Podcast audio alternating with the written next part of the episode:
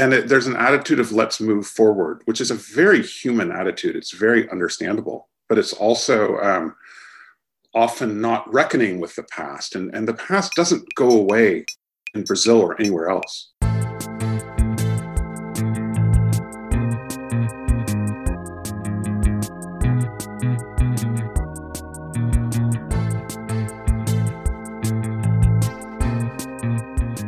Hello friends, it's Alfred Bunga Bunga. The date is Thursday, the 20th of August.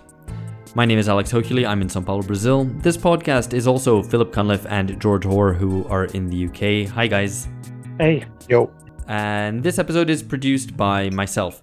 And for that reason, I'm going to be introducing the topic. This week we're talking about modernism and postmodernism, about national cultures and cultural diffusion across borders, and about global wokeness. To do that, we're exceptionally happy to have this year's Pulitzer Prize winner, Benjamin Moser, joining us, who's going to join us on the line in just a second. Benjamin won the prize for his biography of Susan Sontag, Sontag, Her Life and Work, which came out at the end of last year. He's also written a biography of the Brazilian author Clarice Lispector. For me, though, how I came to know Benjamin's work was through a book he wrote that actually only came out in Brazil, but really would merit translation into English. It's a book called Autoimperialismo, a book of three short essays about Brazil's imperialist attitude towards itself. So that's where we're going to start today. We're going to start with Brazil and Brazilian modernism and autoimperialismo, self-imperialism. Then we'll move on to Sontag as a way of discussing a number of themes regarding the image, representation, as well as globalized wokeness. It's quite a lot, but I think we've got the right person to talk to. Auto-imperialism and Sontag with, I think, our second Pulitzer Prize winner after Glenn Greenwald. So, looking forward to it. These things are transitive as well, right? You know, you have enough, if you talk to enough Pulitzer Prize winners, it kind of, you end up absorbing them yourselves. I can't imagine, sorry to disappoint you, Alex, I can't imagine ABB ever winning a Pulitzer Prize. Sad news, fake news, actually. I'm excited to talk to Benjamin too, particularly about, I'm very curious to hear, I don't know much about his views on Brazil, so I'm very curious to hear about them. But I'm also interested in Susan Sontag because I think she's such a pivotal figure in terms of the 80s and the post-Cold War period in particular. And she kind of straddles that whole era. And so I'm very curious to talk to Benjamin and to hear what he has to say. Yeah, absolutely. We're going to try to cover a lot of ground. Hopefully Benjamin will guide us through this, as I'm sure he will. So let's call him up now. Okay, hello, welcome. We're delighted to have Benjamin Moser with us, and I'm so happy to be speaking to you, Benjamin. Thank you. It's great to be here. Yeah, no, so the way this is going to run has already been explained to listeners just before we've started speaking. So we're just going to dive right in. We're going to start with Brazil, of course, and Brazil and modernism as a way of moving towards near to our times. So to start off with, you note in your excellent Autoimperialismo, which sadly doesn't exist in English, self-imperialism, I guess, would be the translation, that you know that Brazil is Latin American and yet quite different from the rest of Latin America. And indeed, Brazilians don't tend to see themselves in the same light as the rest of Latin America. They don't see themselves as Latin American necessarily. There's definitely a sort of tussle there. And part of the reason is that it's not a former colony. That's now been liberated, you know, as in the case of, you know, Colombia or whatever, anywhere else in the rest of South America, but actually an empire itself, which then became a republic. And so what you have is a sort of this continuation of a sort of imperial attitude of auto-imperialism. So maybe to start off with, can you maybe explain what you meant by auto-imperialism or self-imperialism? Well, it's an interesting question because it was something that I never understood when I was in Brazil, which was a lot and for many years. And there's a kind of attitude that Brazil has that it is indeed a Latin American country in certain received areas. I would say their attitude toward the United States is very defensive in a way that you would hear in a place like Nicaragua, except that Brazil is half of South America. It's a huge country. It hasn't ever really been militarily threatened since the mid-19th century. And even then, I'm referring to the Paraguayan War. You know, Paraguay was a tiny little country And Brazil is allied with a very big country, Argentina, and another small country, Uruguay, in this war. So actually, Brazil has this fascinating history of peace. In fact, it also has more international borders than almost any country in the world. I think it has 10 or 11 different countries that it touches. And somehow Brazil has always managed to be peaceful externally. In part credit to luck, and in part credit to a very vigorous diplomatic tradition. And at the same time, Brazil feels threatened. You know, there's a mood in the air that people are coming for us. And I always wondered about this, and you see it really explicitly in a lot of the monumental architecture of the 19th century, which I found really fascinating, which portrays not foreign invaders, but it actually portrays domestic invaders, who are a series of the explorers. They're not the Portuguese explorers. You very rarely see them. You might see Pedro Alves Cabral every once in a while, although I'm sure he's been canceled by this point. And but you see the people who were from Brazil and who went inland and colonized Brazil. And I was really fascinated by the sexual implications of this, because I come from a literary background, and I've written a biography of Clarice Lispector, and I've really, you know, Brazilian literature is something I've spent many years of my life being fascinated by. There's a famous 19th century novel called Iracema by José de Alencar, which is this origin myth of Brazil, in which basically a hunky Portuguese guy sleeps with this sexy Indian lady, and along comes Brazil, half Indian, half Portuguese. This later gets updated to, you know, a third African. But the sexuality of these statues was really kind of comical. If you've ever seen these statues, there's these guys look like a fireman calendar or something. I mean, it's this kind of exaggerated, almost pornographic masculinity. But what were they actually doing? I mean, they were invading Brazil. They were going from Sao Paulo, for example, up to Minas Gerais or Goiás or Mato Grosso, and they were killing and enslaving native Brazilians and also other people, including Spanish people and escaped Africans. And I was really interested in this idea of how a country invades itself. And once I thought of that, you open a newspaper in Brazil every day, and this word invasion comes up a lot. It comes up in terms of invading slums and invading poor neighborhoods. It comes up a lot in connection to the Amazon. It's a word that, and you just see this country almost with a death wish, really, you know, and then the architecture really reflects that. It's Brazilians looking at their own country as something to be conquered. Yeah.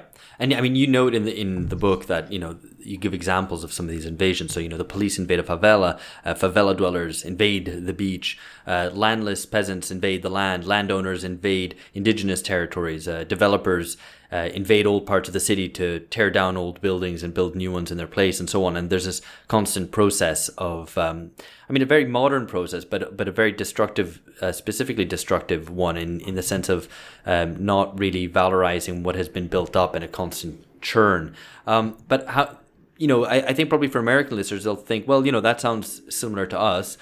We also had an invasion of, you know, invasion westwards.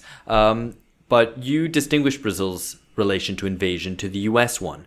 You know, that for the U.S. it was more of an invasion from the outside, which kind of influenced the American psyche. So maybe you can explain that, because in the book you note how, as an American, you want to avoid a sort of yourself having a sort of imperialistic approach to Brazil.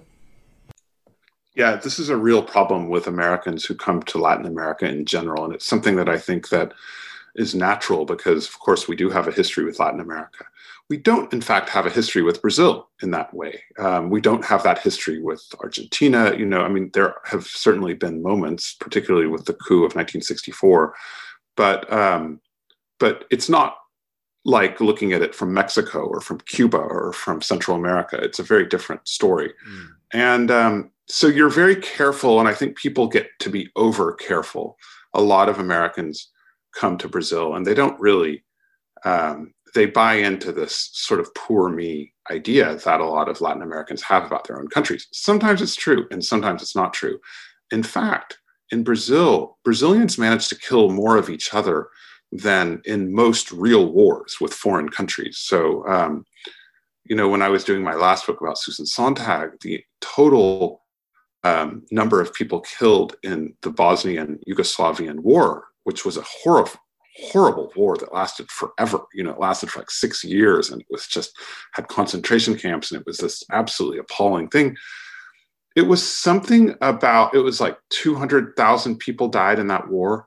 Now, if you know Brazil, you know that roughly 50 to 70,000 people die every year in violence, just intra-Brazilian violence, whether it's with the police or whether it's on, you know, in rural areas.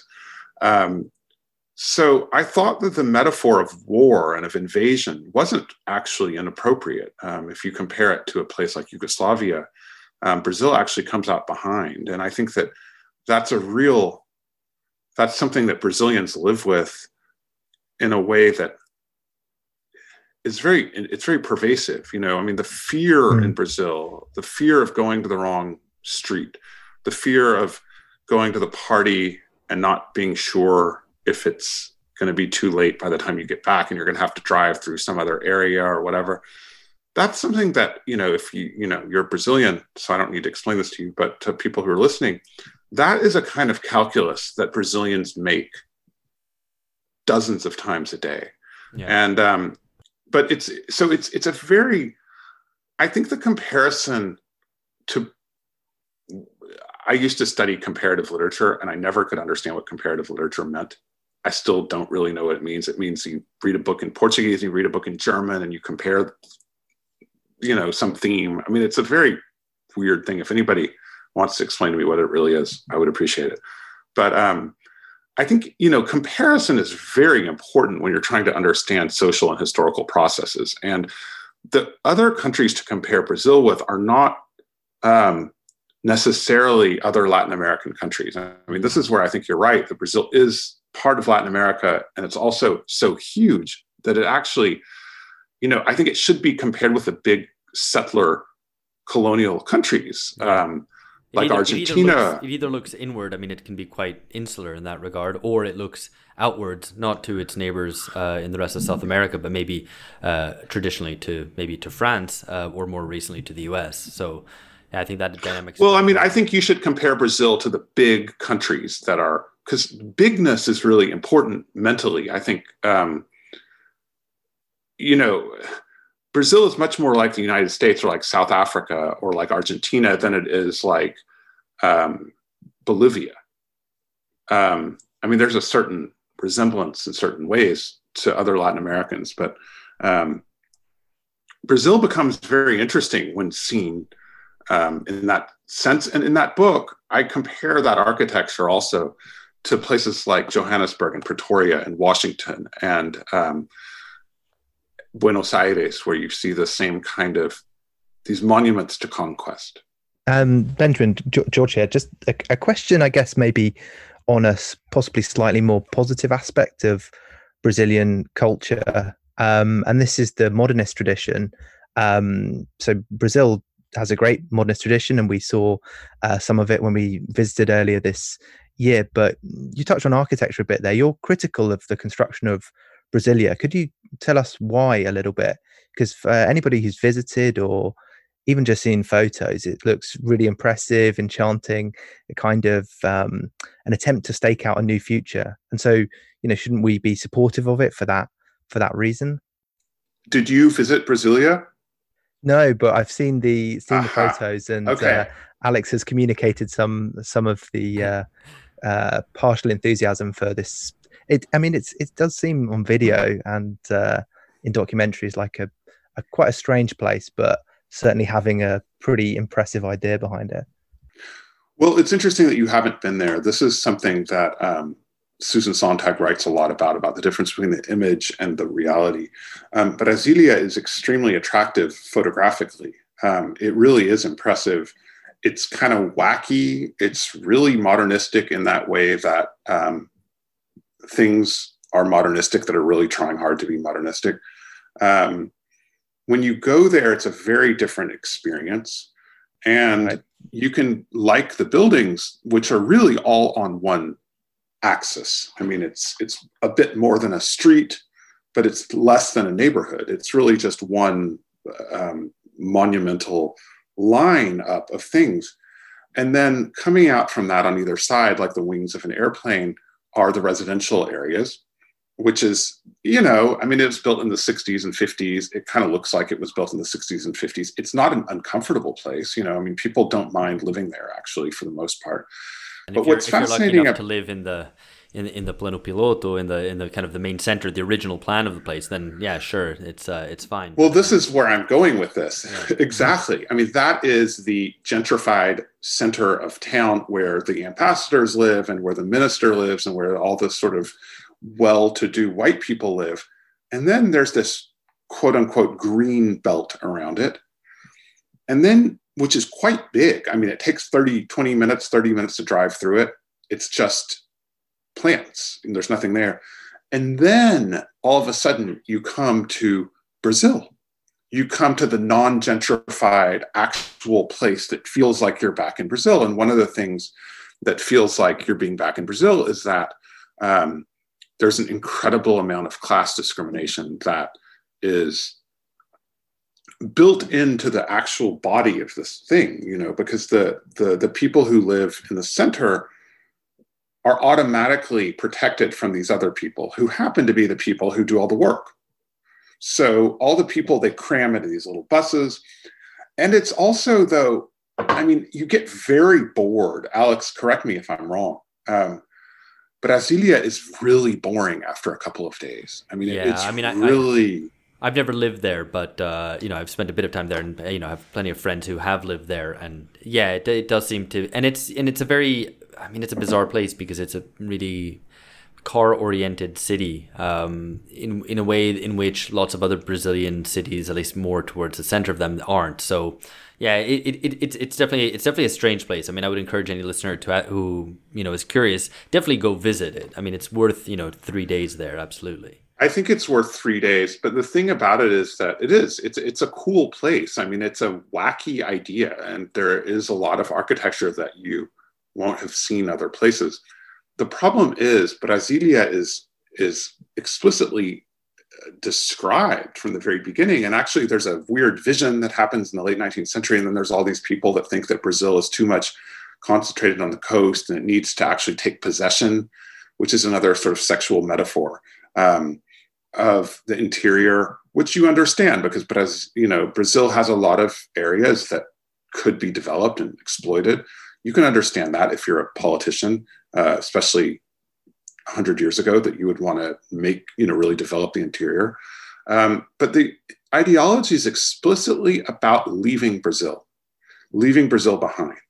They feel that particularly Rio de Janeiro is decadent. It is a place where people are a little too comfortable. There are too many whorehouses. There's too many beaches.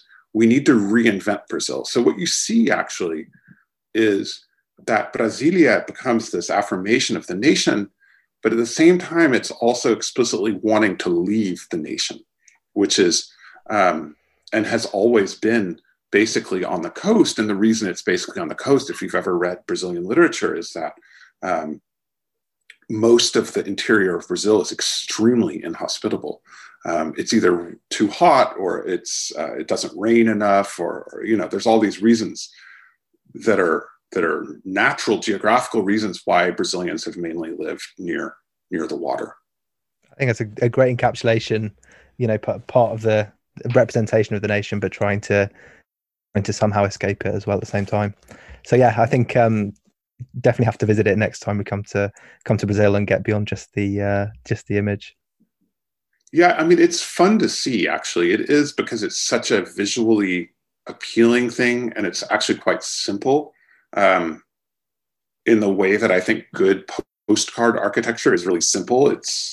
You recognize it immediately. And then you go there and you think, wow, that's really cool. And then after 3 hours, you're like, okay, like, where's the, I don't know, like, where's the real city? Yeah. I mean, I feel that way often in North American cities. I mean, other than maybe San Francisco or New York, that you kind of go, where am I meant to be? Where's the center of this place? And that can be kind of off-putting. But I mean, to move on from Brasilia specifically, I mean, this, you know, you've already detailed the kind of the pattern of Brazilian development, which is really kind of cut and run. You know, you build something up, it falls into decadence because there's a lack of investment, a lack of kind of respect for the public sphere. And so it's just left to rot and then kind of thrown away, and you move on to pastures anew. Fast forwarding to today, you get maybe a sort of slightly different attitude, or rather maybe a new inflection to that old attitude of cutting and running.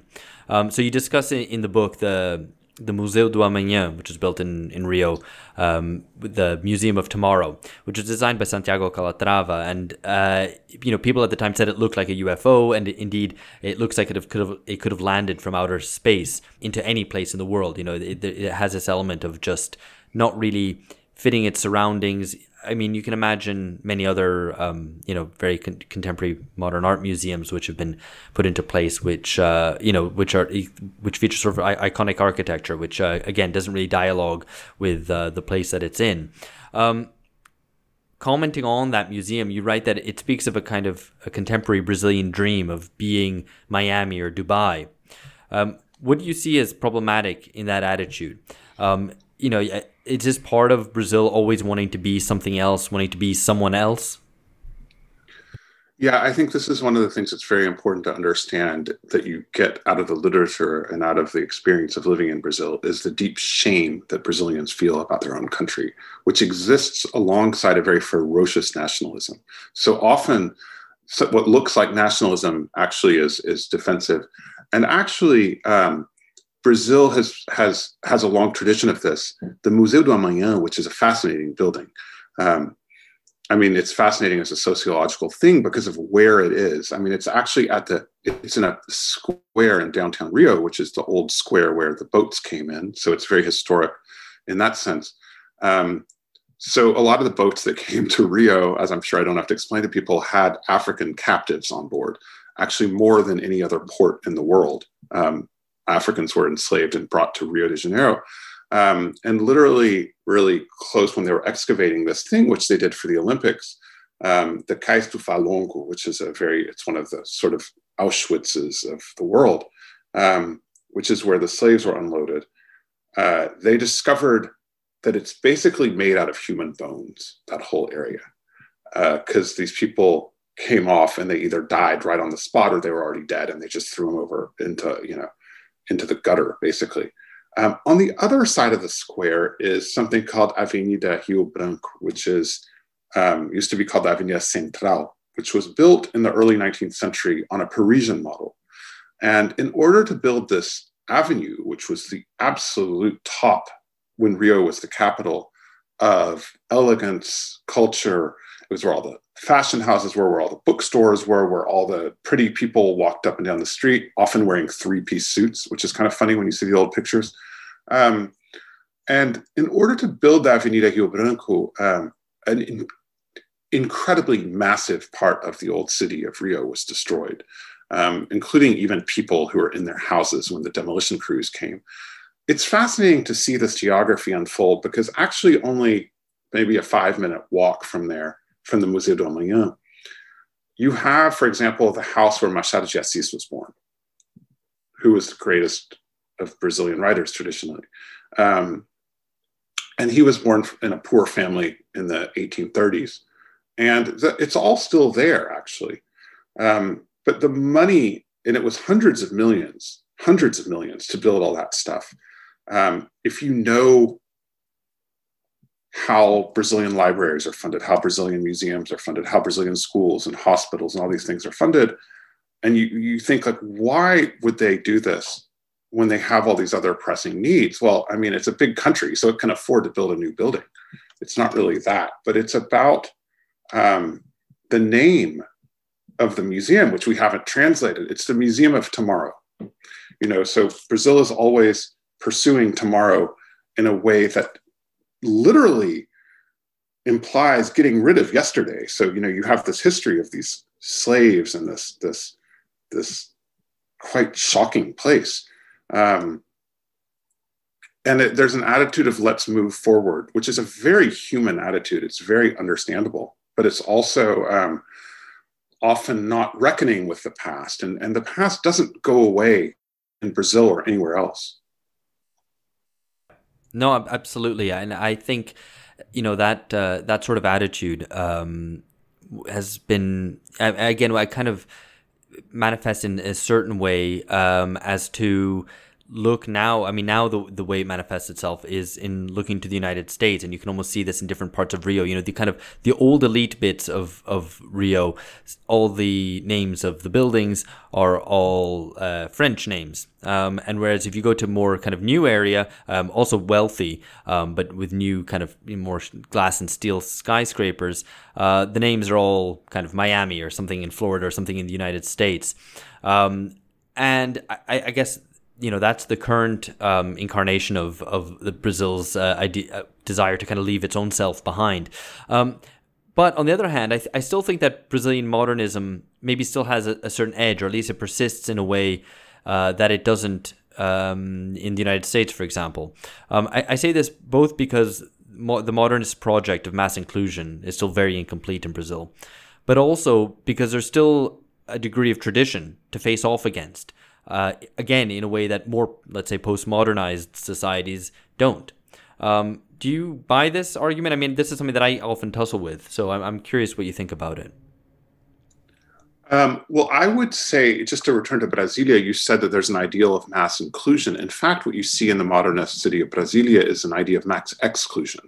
So we're going to build a Brazil that actually keeps all the dirty people far, far away, where we don't have to see them, and we can just kind of live in this dream Brazil where we have actually no past. I think that modernism in Brazil is a fascinating subject because it's actually very persistent as an idea. I mean, the first modernist building built in Brazil, traditionally thought of, is the Ministry of Education in Rio, which is from 1936. And if you go back a little more to 1922, which is the traditional year that modernism begins in visual art and literature, you see this absolute thirst to be modern and to be national. So, you know, you said actually between the French names and the Miami names, what you also have, which is very funny in those kind of buildings, are Indian names. So you have these very posh buildings in areas like Botafogo and Flamengo, or the beginning of Copacabana, where it's those beautiful old buildings from the 20s and 30s are. And they have names taken out of the vocabulary of 19th century indigenous nationalism. So I think that when you look at modernism, what the main characteristic I see in Brazil is that it's a very persistent trope. You know, this is 1922 is almost 100 years ago. And I think that Brazil is still reckoning with that and still trying to balance its traditions with its vision of itself. I think it's really time to, you know, intellectually, I've written a lot about this and I'm writing about it now in my own generation of Americans. I think that there has not been an intellectual answer to, you know, since the 60s, we're still fighting these fights that, you know, like about Black Lives Matter and stuff. I mean, everybody basically agreed that Black Lives Matter in the 50s and 60s. You know, we're feeling like our country is being flushed down the toilet, which in fact it is. But we're actually still using a vocabulary that is borrowed from our parents' generation. And I find that really interesting. And in the Brazilian case, I think that it's fine to look at these modernist buildings and this architecture and these architects, particularly I write about Oscar Niemeyer in that book. But, you know, Oscar Niemeyer was a quite dark figure if you read his writing and you read the interviews with him. The problem is that a lot of sacred cows, they don't really get subjected to the same kind of rigorous criticism for, you know, what does this mean? Did modernism actually create an inclusive society, or did it actually exacerbate the problems by not engaging with a society that was already there? Mm. Yeah. You know, I think that anyone who knows Brazil knows that the fun part of Brazil, the warm part of Brazil, the really beautiful part of Brazil, it's very rarely found in the upper reaches. That's not 100% true, but it's Brazil has an incredible popular culture that very few countries can boast.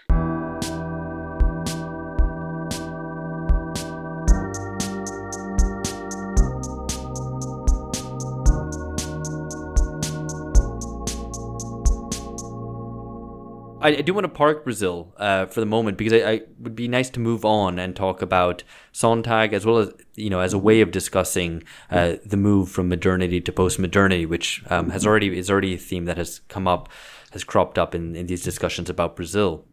Yep. So, hi, Benjamin. This is Philip from Canterbury. Listening to you talk about, this is something which I think it's something which is we've touched upon at various points over the course of in various kind of discussions we've had on here. But I think it's spot on when you say that we're still kind of grappling with a discourse inherited from an earlier generation as a way of understanding our collective problems of our social and political life. And I suppose, listening to you just now, I suppose I wanted to ask to kind of bend that to a question about what prompted you to write the book about Sontag, because reading your book, I was I don't know if this was your intention, but I got a feeling she's someone from a different generation, and that, you know, her kind of views and her and what she stood for, and the kind of world, even more importantly, the kind of world that she inhabited, the kind of intellectual and political world, and particularly that world of New York. As far as I can tell, you know, I mean, I obviously don't live in New York, but it seems to me to be gone, and it's now kind of a Manhattan, you know, of entirely kind of dominated by, I suppose, the banks, and the world of the kind of the old New York kind of intellectual world has effectively been eclipsed. So I suppose it's a roundabout way of asking you what prompted you to write the book, and why do you think that we need to know about Sontag now? What do we need to know about Sontag now? Well, that's absolutely right. I think that Sontag was always seen as a figure who was very contemporary. I mean, she was born in 1933, so, you know, we're talking about Brazil in the 30s or the 20s. She comes from a very different world, and I think that people, because she looks the way she looks, and because she was photographed in a certain way, if you look at the cover of my book, you know, she looks like somebody who could be walking down the street right now. Actually, the photograph on the cover of my book is from 1977 or something. You know, so that's, you know, almost 50 years ago. And I think that one of the reasons that I loved reading and thinking about Sontag is that you see really how much has changed. And you see that grandmother's clothing, you know, or her silverware, whatever you want to call it, is really talking about a very different world than the world that we inhabit. And at the same time, I think one of the things that we've lost, and I think this does apply to Brazil as well, it certainly applies to the UK, and it certainly applies to the US. I hope not everywhere, but definitely those three. Has been a loss of the sense of tradition and the desire to become modern. And I think that there was a real, it's something that you understand, you know, if you've ever been to Asia, you see the desire to just get rid of all the old crap, and you start to actually understand it after a while, because you think, oh, you know, okay, enough already, enough Confucius or whatever, Machado de Assis, let's move on. But in fact, losing that sense of our tradition is a way to lose whatever would be really useful about being modern, because what would be modern is to look at the old questions and take them in a different direction. Because in fact, societies, I mean, this is true of, well, pretty much everywhere, societies are like people, you know, they usually have similar issues.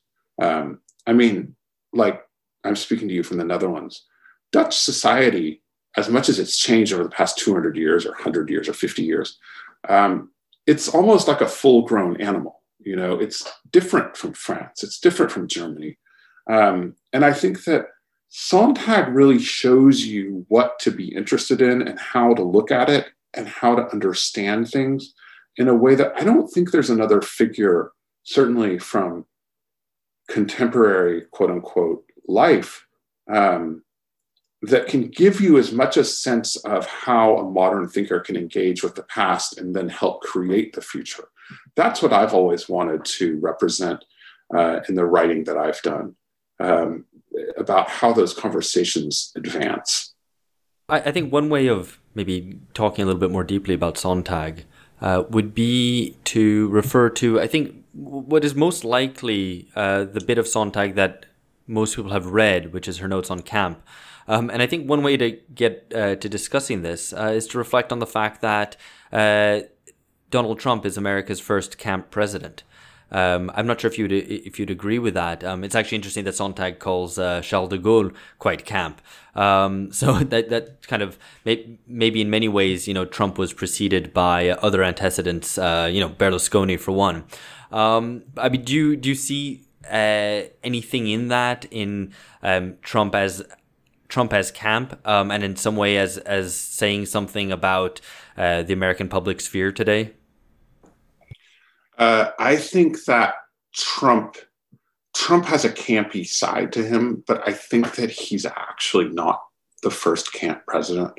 I would give that honor to Ronald Reagan, because a lot of what camp is about is performance. You know, Reagan was a completely vacuous person, but he was an excellent actor, and he was really good at all the ceremonious elements of the American presidency, which Trump is not. You know, Trump has no sense of decorum, and this bothers people who think that sort of thing is important because they can write a column about it and get really worked up about it, instead of actually wondering why Donald Trump is president, why, for example, why that is the fault of the Democratic Party as much as it is of anyone else. I think that the camp ideal, if you want to call it that way, and one of the reasons that Sontag was so uncomfortable with it, is that there is a severance between the reality of what somebody is saying and the way that it's being said. So Reagan, in fact, when we're talking about a lot of these things in relation to Brazil, such as creating this facade of modernity literally over the bones of dead people.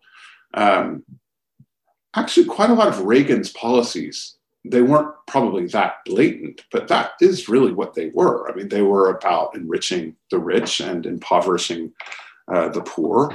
And he managed to pull it off with a real flair that I think people have forgotten. And, you know, Trump is kind of this... He's kind of the placenta of Reagan, if I may put it that way. Is that an original coinage? Yeah, I just thought of it. So just I guess a question on Reagan specifically. I've heard a story, I don't know if this is actually true or not, that a Reagan speech was played to two groups of patients who'd suffered head injuries. One group who were unable to understand verbal communication, and the other who found it impossible to understand non-verbal communication, and they thought that he was basically talking about completely different things, or that the message was completely different because the words were completely detached from the body language, from the method of presentation. So is this an element of camp, that it's basically a disconnect between style and substance? Yes. I mean, first of all, that's an amazing story. I've never heard that, but I absolutely... I think it's true. I'm sure it's true. Because actually Reagan he could look like your grandfather, and he could look like this genial man in a ranch house in Southern California. But in fact, the upshot of his policies was quite brutal. And, you know, if you look at someone like Margaret Thatcher, who was his closest international partner, she's not as good at it. You know, she's actually much more, you can kind of see it coming a little more. And some people wanted it too. Reagan managed to be a very radical president without without ever having people really dislike him in a certain way. And so camp really, you know, it's often associated with fashion. It's often associated with, you know, RuPaul and that kind of stuff.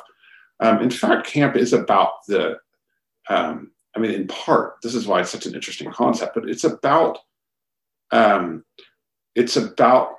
celebration of artifice over substance. So this is why Andy Warhol, for example, is the great camp artist, even though he, it turns out, was much cannier about this than, you know, he was aware of what he was doing. I think the real camp champion kind of does it by accident. Mm. Yeah, I mean, that's Trump to me. Trump actually really thinks he's a great leader, supposedly. I mean, I think that's, you know, one aspect of camp as well is that it refers to a sort of post-satirical age that, you know, you had parody or satire, which both tried to sort of unmask seriousness. And then, you know, camp speaks for the age beyond that, when satire or parody no longer work. And I think that's something which very much applies to Trump and to the age of Trump, where things seem completely beyond parody. Absolutely. And I think that, you know, camp was all about codes. So that's why, coming back to what you said about two people hearing the same speech or not hearing the same speech and getting completely different messages out of it, you know, camp comes out of gay culture. And so gay culture, especially at that time, couldn't really say what it meant. So there were all these ways to hint at things without actually saying them. And so it becomes something that is fun and hilarious to manipulate if you're doing it on purpose, but it can also be what, as far back as Plato, people were, you know, political theorists and theorists of language were concerned about, which was that that meaning becomes severed from language. And this becomes a real, this is a concern that always fascinates me. Certainly, like the mystic thinkers, like Clarice Lispector is a great example of that, actually. They thought of their task in a certain way as being bringing meaning and you know, symbol and object back together. You see that when you separate those, as Trump does, which is just lying, for example. Bolsonaro does the same thing, actually, and so does Modi in India, is very good at this. At just, with a perfectly straight face, just lying and doing it so blatantly that you can't even really, there's no point in, you know, if you say that green is red, you can't really correct that. It's not a fact-checking thing. It's a completely different political operation, and it's the basis of tyranny. Yeah, no, indeed. And I mean, I that's, it is something which I think we've tried to grapple with on this podcast a number of times. I did want to move on, though, to a question which maybe will end up kind of doubling back to the themes that we were just talking about, but specifically that Sontag was a Freudian. And in this broader theme that we're discussing of the transition from modernism to postmodernism, one way of thinking about that is to see it as a move from the rational ego to the self. And it's also a story of leaving behind Freudianism as of the 1970s. I mean, you have basically a century of Freud, and that kind of comes to an end around that period. Sontag herself kind of straddles that period. So I wonder how you place Sontag in relation to Freudianism, and maybe as a sort of addendum to that question. I think you note that Sontag claimed Freud hadn't... that Sontag had claimed Freud never envisaged a society or a civilization without repression. But I guess one of the features of our contemporary world is that, you know, supposedly everything is permitted. This is the world after sexual liberation. So how would we use Sontag maybe to navigate these times? Well, I mean, this is the idea, right? Is that anything now is permitted. People envision that basically as nobody cares if you're gay. You can fuck whoever you want and nobody's going to really make a big deal about it. That's good. That's fine. But that's really not what Freud is talking about. I mean, Freud is talking about repression as a necessary operation in order to allow people to walk down the street and get out of bed in the morning. Because, you know, you can't, we all know we can't do everything we want. You can't, in fact, fuck everybody you want. You can't, in fact, break laws without consequence. You can't say everything that you might want to say. You have to check yourself. You're constantly doing that. And actually people do it so automatically, they don't even think of it as repression. They just think of it as politeness, or they think of it as like wearing pants in public, or they think of it as all these other things that you do without thinking you're doing them. Sontag and Freud, I mean, this is such a rich subject for me. First of all, you know, I believe, as Sontag believed, that she wrote the book Freud, the Mind of the Moralist, that was published under her husband's name, and that she sort of handed over to him as kind of ransom when she was trying to get divorced from this very nutty individual in the late 1950s. But actually, that book is so rich because she talks about the moral values of Freud. So, yeah, you can't say everything you want to say. We all know that, but then what should you say? You know, you can't, you have to act and behave and live in a certain moral universe, and what should that universe be? And there's quite a lot of that in Freud. One of the real tragedies, I think, you know, we're talking about our relation to tradition. The Freudian tradition was lost, really, I think, starting in the 70s. I think people thought that that war had been won. Everybody thought that women should be equal to men, and that you know, gay people should be equal and have rights, and everybody kind of just decided they didn't care about it. What replaced that kind of cosmology was consumerism. So really, as long as you can afford to be there, nobody really cares if you're gay, if you're at the bar, you know. And Sontag's essay of 1966, which is, along with Notes on Kant, probably her most famous single essay, is called Against Interpretation. And I say in my book that actually Against Interpretation could be read as against Freud, because what happens, and I'm always constantly boring people, telling them they should read Freud A and Marx B, because actually people have very stereotypical ideas about what these thinkers are, but it's much, much broader than that. If you grew up in that world at all of thinking, it is completely mind-boggling. I mean, I'm looking at a can of Pepsi right now. Now, if I'm a Marxist, I can read this can of Pepsi from here to eternity. You know, I can tell you that, like, child labor was exploited in Sri Lanka to make the dye that put the red circle on it, and that, like, you know, I mean, you can go on and on about the systems of production and the systems of capital and transportation and logistics that made this can of Pepsi land on my desk. Freud is the same thing. I mean, you can really go deep into thinking that everything is something else. It's exhausting. I mean, you know, people go crazy. You've talked to these people. I think we all went to college and experienced these people. It's completely maddening. On the other hand, this kind of do your own thing postmodernism, where you don't really need to look at the causes or consider the motives of things, gets really tiresome too, because I think it's really important for us. You know, this is, I think, what connects maybe Sontag with Brazilian architecture, which I hadn't really thought of before, but it's true, is the willingness to engage with tradition, the willingness to take the world as it is and then try to understand it before you try to improve it. I think that the hope that you can improve something comes from the hope that you can understand why things are the way they are. I think that's probably a good challenge today, maybe particularly in the context of what you might call a kind of postmodern retreat from understanding, or maybe just a general preference, you could say cultural preference for image over analysis. But yeah, I mean, maybe just to dig into this point a little bit.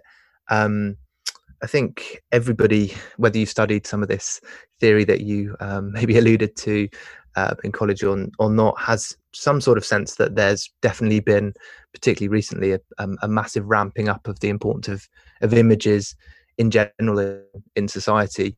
And of course, one of the things that Sontag was interested in was how we regard the suffering of others and what the effect of images of other people's suffering is. I guess the question is, what's your take on this? Because I think the high point of humanitarian intervention, and particularly maybe in the charity sector, you had images of people suffering, give money, you know, save the kids in Africa, that sort of thing. It seems like that high watermark is, or that high point has passed. Maybe quite a lot to chew on there. But have we basically seen too many images so that we're now completely jaded and they don't have that much effect on us? Well, this was Sontag's big fear. So in 1975, she publishes one of her great books. For me, maybe her greatest book. I'm sorry, 1977. It's called On Photography, and it's about, she's extremely skeptical of photography. She actually really doesn't like photography. You feel that. And the reason she doesn't like it is that she says that seeing too many images is going to anesthetize people. If you've seen too many kids in Africa with big bellies and flies all around them, you can only take so much of that. And so by spreading these images around, you're going to make people just tune out and flip the channel. And that's kind of her big fear in the 70s. What's fascinating about Sontag, I mean, so many things are, but she's always arguing with herself and she's always coming back around and saying, however, on the other hand. And by the 90s, she gets involved via a very circuitous route. She ends up going to Sarajevo, which is the war that I alluded to at the beginning, the war that killed so many people, racial violence of a kind that Europe thought it had seen the last of in 1945. And what she does, her girlfriend at the time is Annie Leibovitz, who is probably the most famous, most glamorous celebrity photographer in the world. And what she does is she brings Annie to Sarajevo and she shows her the suffering children and the suffering horrors of the hospital in Sarajevo and the just absolute shockingness. I'm actually going to Sarajevo soon, so I'm quite excited to bring this book there. But once she shows that you can put that in Vanity Fair. So actually you have these historic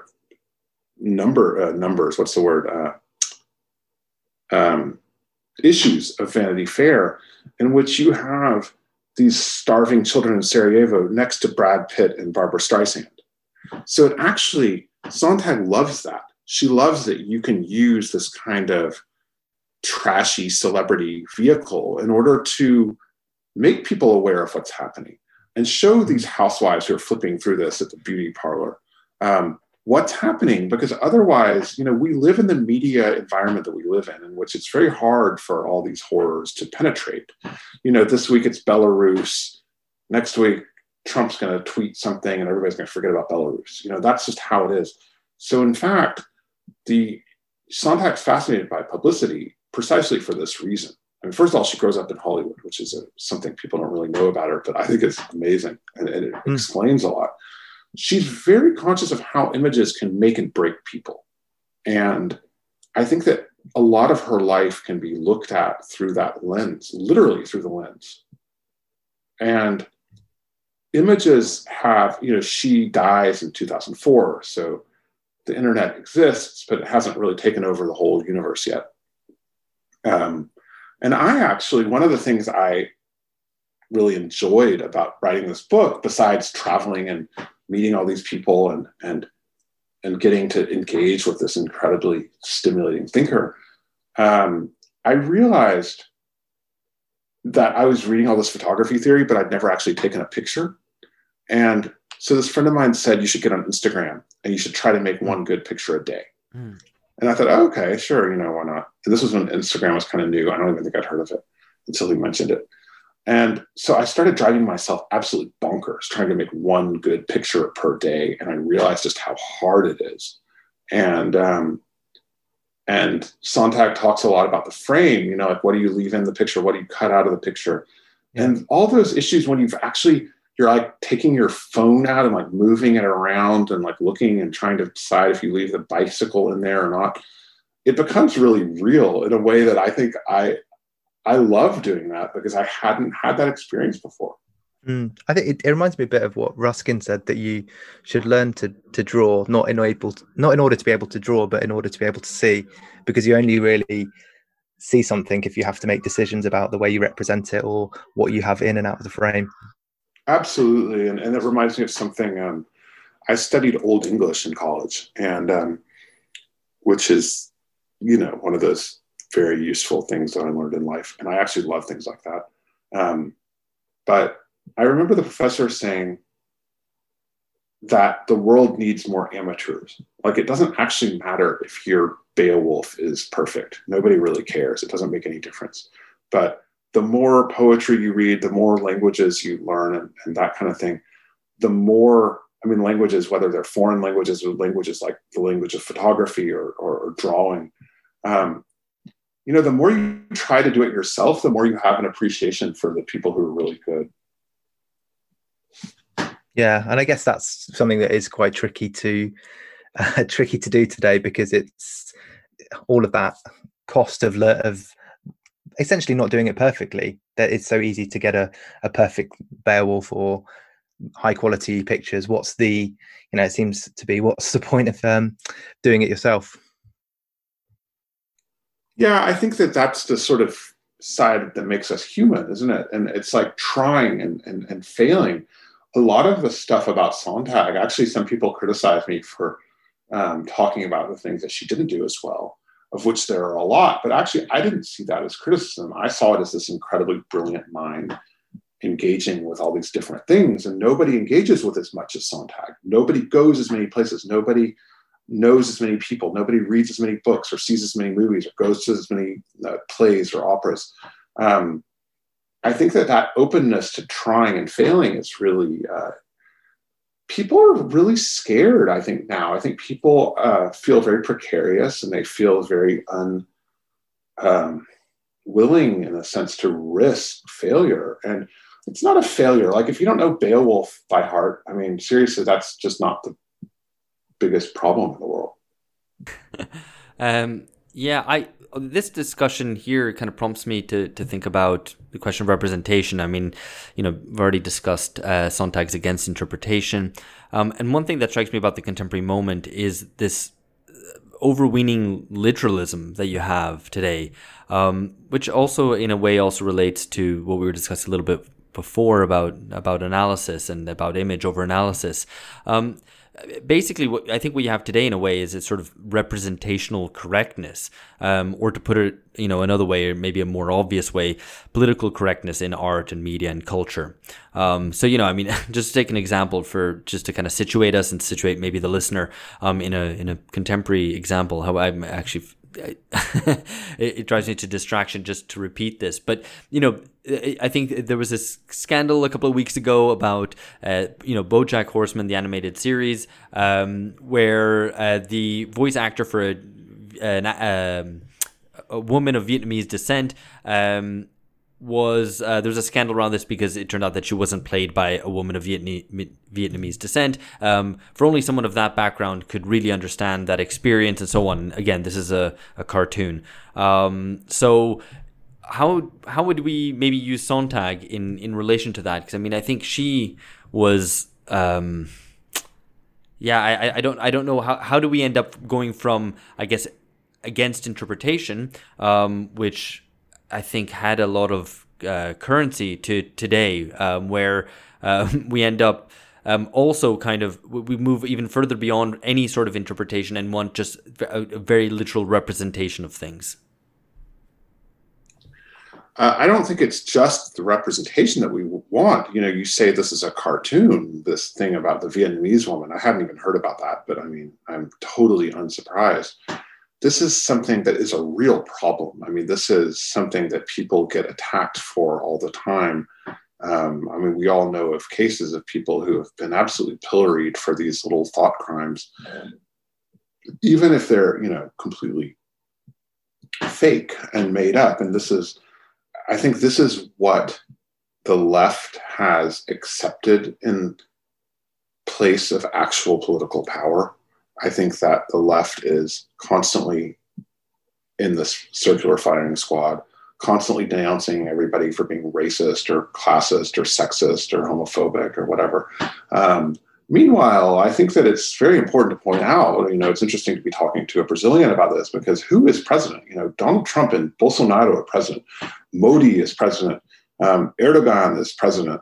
You know, Boris Johnson is there. All these, you know, these people in Poland and Putin.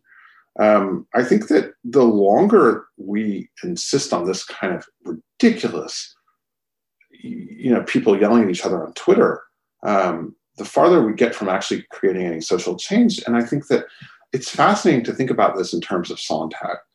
First of all, Sontag was an incredibly controversial person. She loved a fight. She didn't always love a fight. Sometimes she got in over her head, which is also kind of fascinating when that happens, and about issues that we don't even remember were issues these days.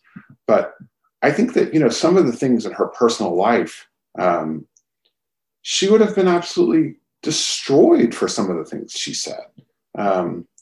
And I think there's a need for people to get things wrong in a way. There's a need to let people evolve and to have debate. What I see now in the cultural world is a real fear. I mean, people don't want to say anything. You get these people all up in your Twitter account, and it's, And it's very hard to defend yourself on social media. You know, that's one of the things that social media it's a simulacrum of debate. But I think that a lot of the stuff that Sontag said and did at certain times, I mean, she would have never written another book. Her entire body of work would have just not existed. I'm convinced of it. I mean, it is quite grim. And one thing that we discussed a little while ago on Twitter ourselves, I mean, was this the globalization of wokeness, I guess, for lack of a better term, the cultural diffusion of American postmodernity and its codes of of culture, of representation, and so on. And I wonder, you know, in light of that, how do you, and in light of, you know, what I had written about, which we discussed as well, the globalization of Black Lives Matter protest and the interpretation and analysis of any sorts of questions through imported American frames, which don't really dialogue with a specific national context, national history, national culture. Whether it's, you know, whether you think it's even possible to speak of kind of national cultures today, or indeed if you think of kind of artistic or cultural representations of national cultures, how possible that is. I mean, and, you know, when I say that, I don't obviously mean the representation of a culture as a sort of singular unit. You know, I obviously don't buy any of that sort of ideas, but, you know, to express a nation's distinct contradictions. You know, of course, that doesn't ignore universals, but that a country will have specific inflections, particular inflections of universal tendencies, and will have its own contradictions to tussle with. And whether, you know, we're able, I guess, in today's times, you know, whether we're talking about Brazil or whether we're talking about Britain or Holland or wherever else, now able to have those discussions without importing American frames. I think it's really important. I think that nation states, or whatever you want to call them, specific languages, specific cultures and political cultures and media cultures, they are their own thing. And the amount, I mean, I've lived in Holland for many years, and I've seen how the Dutch, who speak perfect English and who feel themselves in a sense to be part of the Anglo-American continuum or culture in a lot of ways, they don't understand the United States. They really don't, and they think they do, and it drives me insane. Every American in Europe will tell you this. They're always explaining why you should get rid of the Electoral College or what's wrong with the Second Amendment or whatever. And you think, okay, Yeah, like, first of all, this is what I get, getting back to my coming down to Brazil and writing about Brazil and writing for Brazilians, and I write in Portuguese as well. I'm not trying to mansplain Brazil to Brazilians. You know, if you tell Brazilians that they have a problem with social inequality, that's not a revelation to any Brazilian. So they don't really need the guy from Cincinnati or, you know, Denver to come down and inform them of that. On the other hand, the thing about American culture that always fascinates me is that as much as people define themselves against it, they also define themselves in relation to it in a positive way. And so something like Black Lives Matter comes along, and you can look at a country with Black people like France, you know, we've had it there, or Britain or Brazil, and they think, oh, like, we've got Black people too, and we have problems with the police, and we have racism. Yeah. So we're going to jump on board with this thing. And losing the national context is really dangerous, because actually it's a way of not grappling with your own problems. I mean, if you, George Floyd definitely gets killed in Rio too, but it's a very different context, and it's a different political context, and it's a different way that you should respond to that in order to really create change, instead of just performing wokeness, as you say. And I think that it's something that we increasingly, in the globalized world, what Americanization means, and this is something I really like to stress to foreigners, people who are, for me, foreigners, is that the United States, in all of its contradictions, first of all, people know about it. You know, Americans are aware that we have a problem with gun violence and with racism. I mean, that's not news for anyone. Yeah. But also, all of the things that the United States does to other countries, actually, it does in a lot of ways worse to Americans. We have an unbelievable tragedy in our country, which is that basically the middle class is being destroyed. There is an increasing pressure on people of my generation. I'm 43. My parents' generation didn't have those things. You know, it was kind of okay. If you look at the statistics, a lot of the things about America that are now so outrageous, they've actually gotten a lot worse.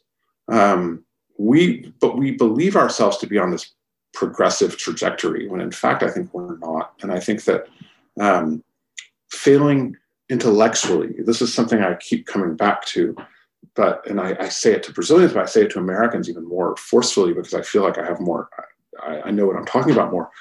We have not designed a new intellectual framework for looking at our country at all. You know, so when you're looking at Black Lives Matter, this comes in this tradition of, you know, it's not 1964 with Martin Luther King and JFK and Lyndon Johnson. I mean, it's not the 70s with the Black Panthers. It's not the 80s, all these other things. You know, we're in a very, very different time. And yet when I see people, you know, talking about feminism, which luckily, you know, has when I was in college, people would preface things by saying, oh, well, you know, I'm not a feminist, but ... So luckily we've moved on from that. But there is a sense that we are kind of litigating around the borders, and the problems in the world has shifted so dramatically. And it's one of the things that reading about Sontag really teaches you, is that we haven't reinvented this. We're just kind of leaning into it. And so I think it's very important for us, as well as for people all around the world, to look at things anew and really try to figure out what is actually going on. That's what Sontag did.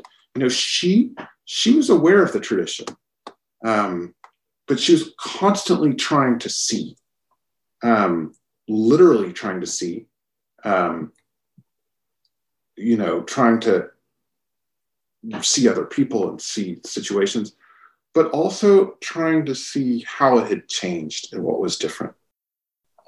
I think that's exceptionally well put, and I think you're absolutely right that for all the seeming novelty of our world, there's very little creativity in devising new ways of actually looking at and understanding the world. So I think we'll actually leave that here. It's been so great talking to you, Benjamin. Thank you. Yeah, thank you so much for having me. That's our pleasure. Our pleasure, absolutely.